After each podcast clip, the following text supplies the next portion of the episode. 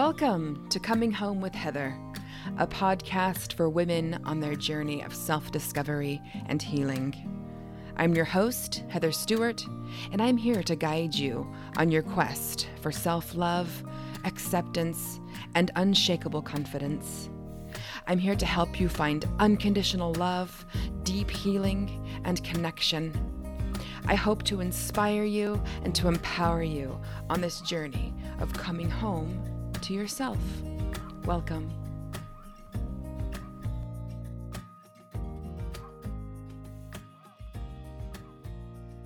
Hello, beautiful humans. Welcome back. Yes, I took a couple of months off unannounced from not only the podcast, but also from most of social media. Uh, yeah, so it's good to be back. I, I needed a break. I wasn't planning on taking a break, but I listened to my body, I listened to my intuition, and it was much needed.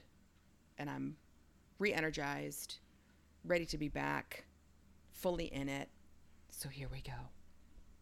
So before I took my little unplanned hiatus, I had promised you guys that I would do a podcast episode on stress management. So that's why we're here today. So in this episode, we're looking at what is stress, the effects of chronic stress, um, and then I'll give you some tips on on how you can reduce it. So, if you're in my world, in my space, you know that I am an anxiety and confidence coach. And so, when we look at stress, we have to look at, when we look at anxiety, we have to look at it through the same lens of what stress is because anxiety is a stress response. It's it's a biological response to an emotional stressor. The same thing is happening in your body when you are um, highly heavily stressed. So what is stress? And we can also say what is anxiety right? So stress is your body's physiological reaction to a challenge or a demand. It's a primal response to a threat or a fear, and it engages your fight or flight mode. So, so we have to go back to um, the beginning in terms of our evolution to to really put this into context. So when humans were first created, they had to fight really hard for survival, right? So every day was a test and the dangers were real, like being chased by a saber-toothed tiger real, life or death. And so, this, of course, made us feel intense fear and it pushed us into that fight or flight mode. Because when our brain experiences intense levels of fear from any stimulus, um, the brain says, go fight or run for your life. And this helps um, us prepare to either fight off a predator or do what we can to flee to safety. And this response to fear is a biological survival mechanism. And it's the reason why humans eventually made it to the top of the food chain. So that's why our bodies and our brains are biologically predisposed to a fear or a stress response what does that look like in modern day life? So, in our modern society, our saber toothed tigers, or our threats to our safety, are stress from relationships, work deadlines, financial concerns, raising a family. If you look at anxiety, this can come from emotional trauma, deep emotional trauma. It can come from your lifestyle, right? The food you're putting into your body, things like that. While your your life is not generally necessarily in danger, the same physiological process occurs as if it were. So, today's threats, of course, you know, like we said, a deadline, news, global news. We're in a pandemic. If you've been, you know, alive and on any form of social media, then you know what's going on in places like Palestine, um, in China, in Ethiopia, all of those places. You name it. At any point of time, there are global tragedies going on. This can this can induce the same stress response in your body. When we talk about stress, whether it's caused by a physical stressor, an emotional stressor, if it's anxiety. We have to look at good stress and bad stress. So we have acute stress, which we can term as good stress. This is the short-term stress that you get when you're excited about something, you're you're feeling that anticipation, you it helps you avoid danger or to meet a deadline. Chronic stress uh, this is the bad stress. This is the long term stress. And this significantly impacts your physical and mental health. And right now, we'll talk about why and how. So, what happens in your body when you go into this fight or flight mode? The stress response biologically looks like this. So, you feel fear for something, whatever is, is happening your brain there's a there's a small uh, part in your brain called the hypothalamus. This is an area in your brain and there's a tiny little organ called the amygdala and that is what manages your fight or flight response. So the amygdala says uh, uh, uh, abort abort run or fight and it it sends a, a, chemical signal to your adrenal organs, which are located right on the top of your kidneys. And it says, pump out adrenaline and cortisol. These are your stress hormones. It pumps out adrenaline and cortisol into your system, and this does a whole snowball of, of effects in different organs in your body. For example, it di- it dilates your your bronchia bronchioles in your lungs so that you can get more oxygen to f- fuel your your your muscles. It increases your heart rate, same thing, to pump more blood into your muscles. It increases your blood pressure again, sending more blood, more oxygen to your to your body, to your muscles. It decreases your digestive system so that all available energy is going to usually your limbs, your, your arms, your legs, to get you out of there or to give you the strength that you need to fight. And it your your it tells your liver to immediately convert more um, glucose, more glycogen into glucose. So it it, it pumps your um, body full of blood sugar. It increases your blood sugar so that you have the energy that you need to do what you got to do to survive. So that's what happens. Signals from your brain goes to your adrenal glands, ad- adrenaline and cortisol go out and it tells your body, it gets your body physically ready for this. That's anytime you are, are highly stressed. So, what does chronic stress look like? We know, like, boom, you get scared by something, you got to run or something, and then that's what happens. But what about chronic stress? Chronic stress is when this is happening on a relatively lower level, but consistently, on a consistent daily basis which means because we're talking about the stress hormones, adrenaline and cortisol, cortisol, if you have chronically high levels of cortisol, because you're constantly in this stress response mode, has a myriad of negative effects on your body. It leads to adrenal fatigue because your adrenal glands are constantly pumping out these stress hormones.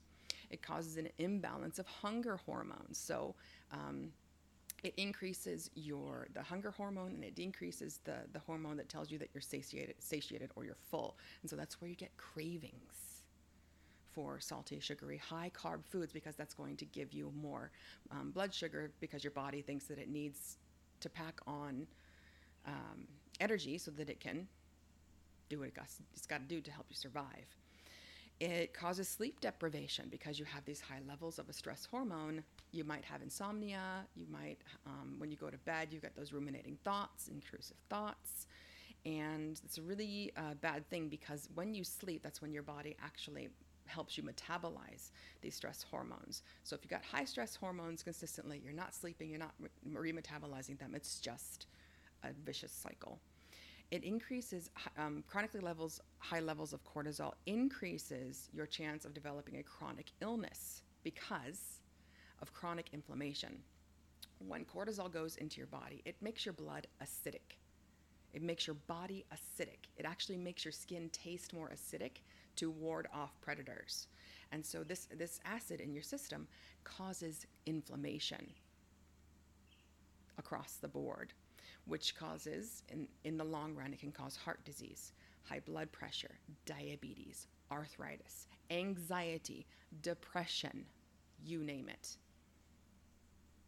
It can also cause stubborn weight around the midsection. Like I said, your body is pumping out, with the high stress hormones, you're pumping out blood sugar, which is going to cause you to go into what we call insulin resistance because your body can't keep up with it. And so you're just putting on anything that you put into your body, you is, is converting into fat. And so you're, you've got that stubborn midweight um, weight around your midsection.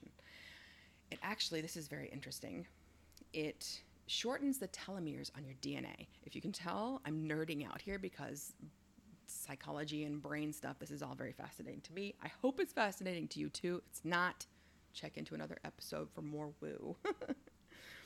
it shortens the telomeres on your DNA. What are the telomeres? So your DNA is comprised of chromosomes, right? Biology 101. And your chromosomes, on the end of your chromosomes, there's an end cap on either end of your chromosome and this is what we call the telomere. And as you age, the telomeres become shorter and shorter and shorter and shorter and shorter until eventually they disappear, and that's when you die. Stress shortens the telomeres faster, so it essentially makes you age faster. I know I'm blowing your mind right now. Um, and because of that kind of thing, it causes brain fog, it causes memory issues. It's it's no good. We don't want chronic stress. We don't want consistently high levels of cortisol. And that is what is happening if you are either in just a chronic state of stress because of your lifestyle, because of your job, because of you're experiencing extended generational trauma, like what's happening in many parts of the world, or if you have chronic anxiety.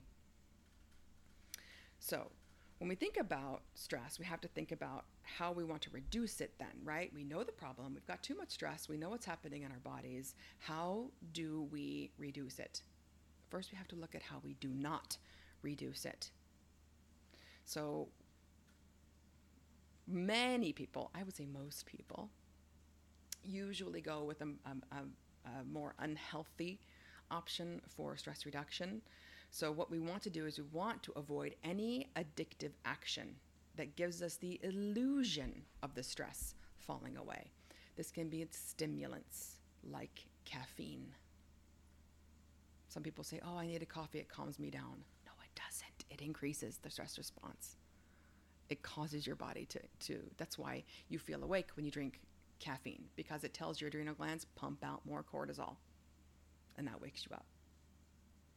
So, stimulants, retail therapy. If you're going shopping to fill a void, it feels good in the moment, but it has no long term benefits.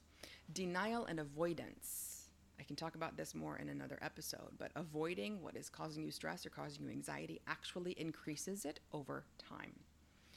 Lashing out, so that's an unhealthy release. So, you know, lashing out in anger at a loved one or someone close to you. Because you know, you're building up, you're building up, you're building up, and boom. It might feel good in the moment, but the, the, the collateral damage is, is not worth it.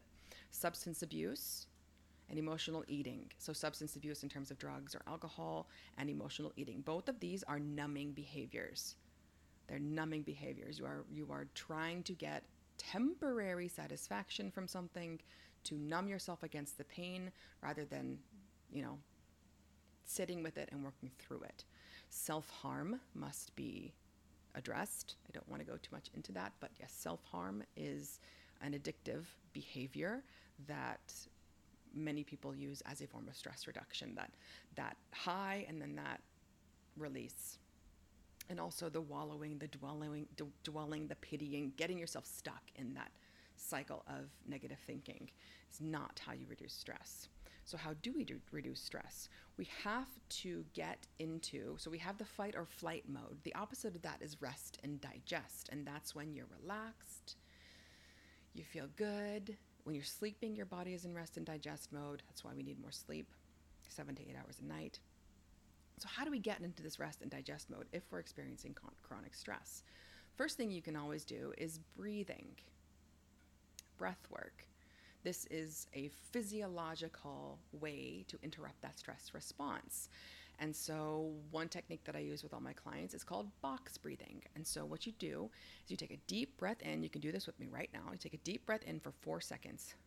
One, two, three, four. Hold the breath for four seconds. One, two, three, four. And now breathe out. One, two, three, four. And hold. One, two, three, four. You can repeat that until you feel a little bit calmer. What that does, what any type of breath work does, is it stimulates the vagus nerve that is located right under your diaphragm, and that nerve is directly connected to your brain. And if you are um, breathing very deeply, it's massaging that nerve and it's telling your brain, I'm safe, everything's okay, you can calm down now.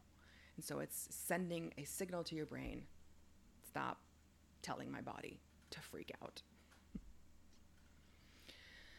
Feel and write. It's the next thing that you can do. This is where journaling comes into play.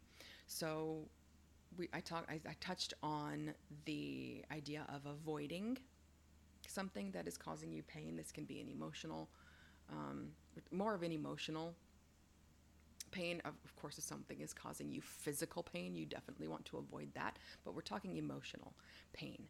So if you know, you feel fear, if you feel worry, if you feel doubt, if you feel unsafe, if you feel grief, um, guilt, anything like that, feeling it, actually sitting with it and feeling it, allowing these negative feelings to rise, feeling through it, and then writing about it, journaling it, getting it all down, asking yourself questions is a really wonderful way to kind of sort things out in your mind. It's like, because if your body's going crazy, your mind is going to go crazy too. So it's uh, journaling is a wonderful way to not only release that tension, that stress, put it on the paper, but it's also a very good way to sort through things because as you're writing, things are going to come up and you'll gain more clarity as you go, especially if you have guiding questions, which is what something that I do with all of my clients is provide them with guiding questions for journaling to really get deep, deep, deep into what's going on inside. One important lifestyle change you must make if you are experiencing chronic stress or chronic anxiety is nutrition. You must limit processed foods, fast food, limit caffeine. You must reduce caffeine. I, t- I touched on that before. Caffeine throws your body into into a stress response just and if you are predisposed to anxiety, cut the caffeine, cut the caffeine, cut the caffeine. You want to eat more whole foods, so fresh fruits and vegetables, whole grains, lean proteins, whatever lifestyle choice you choose, if it's more of a vegan, vegetarian, or if you're a meat eater. Limit processed foods, junk foods, anything that is in a box. If you can't read half the ingredients, take it out of your pantry. You want more whole foods. Make sure you're getting enough sleep. That's the next thing. Seven to eight hours of good quality, restful sleep every night, as much as you can. If you can't get it every night, if you're a, a napper like me, some days I can't get my full uh, sleep that I need, and so I'll take an afternoon nap just to recharge. So, per day in 24 hours, try to get seven to eight hours of sleep. Again, that's going to help you remetabolize those stress hormones so that you're able to recover, get into rest, digest, your body is recovering. That's why we need sleep, is for our body to just go through the process it needs to go through to recover um, so that we can show up powerfully in our lives. Make sure you're getting in light exercise. Um, I would say five days a week light exercise if you can't do something every day. This doesn't have to be running a marathon or going to the gym and lifting weights, although those are wonderful forms of exercise. This can be stretching, it can be running around and playing with the kids, it can be yoga, it can be just riding a bicycle down the street for a little while, taking the dog for a walk, right? Or it can be something more structured like an actual workout at home or in the gym. Um, it could be playing a sport, whatever uh, whatever floats your boat, find something that you enjoy doing and move your body. 150 minutes, get your heart rate up. 150 minutes per week. If you if you do five days a week, that's 30 minutes a day. You can manage that.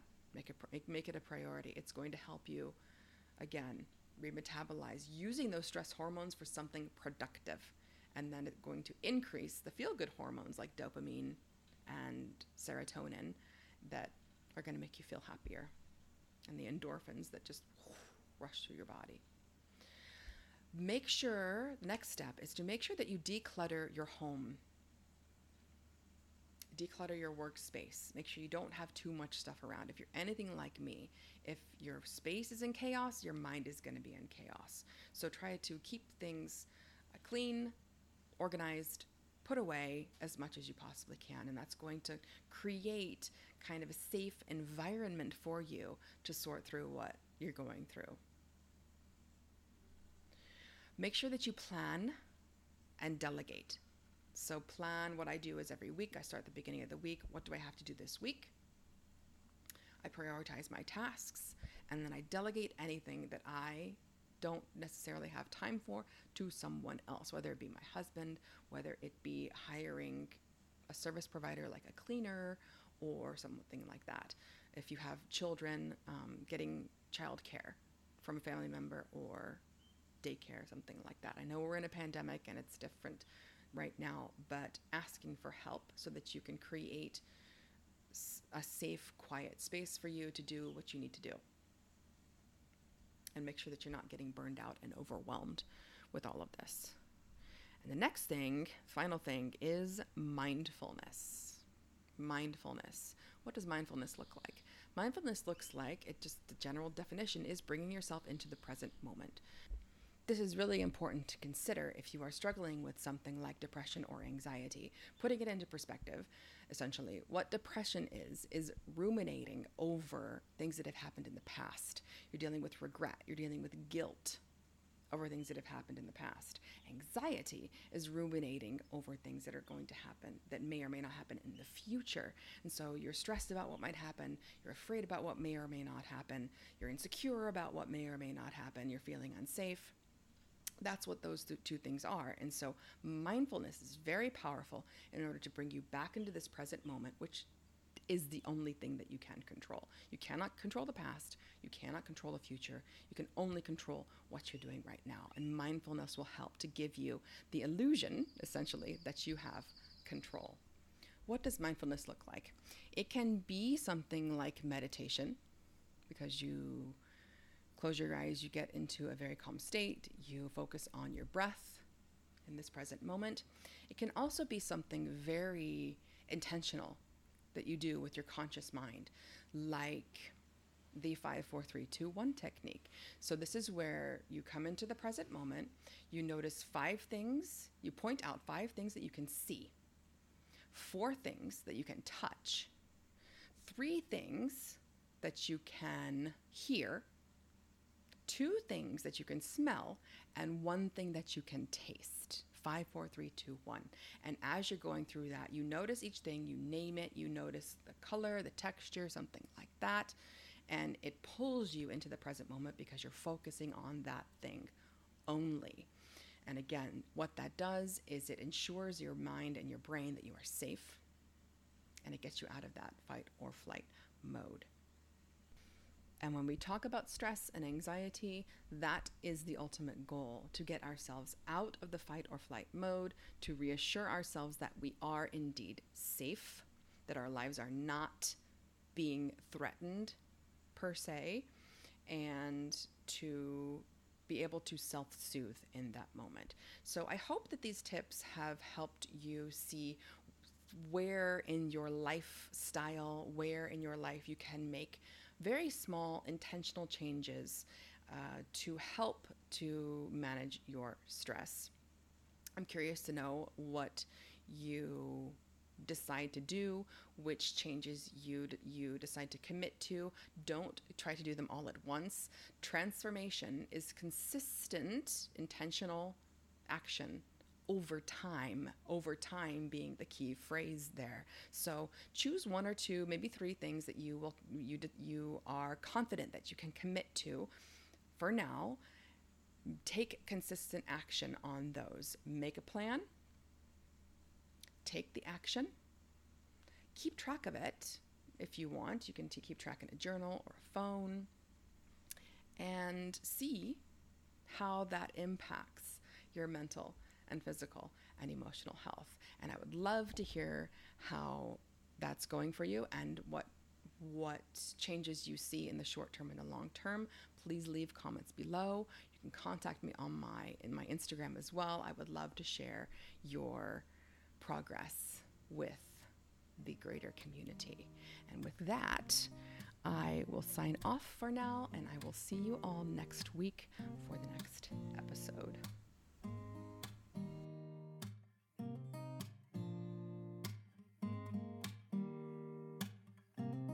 Thank you for joining me today.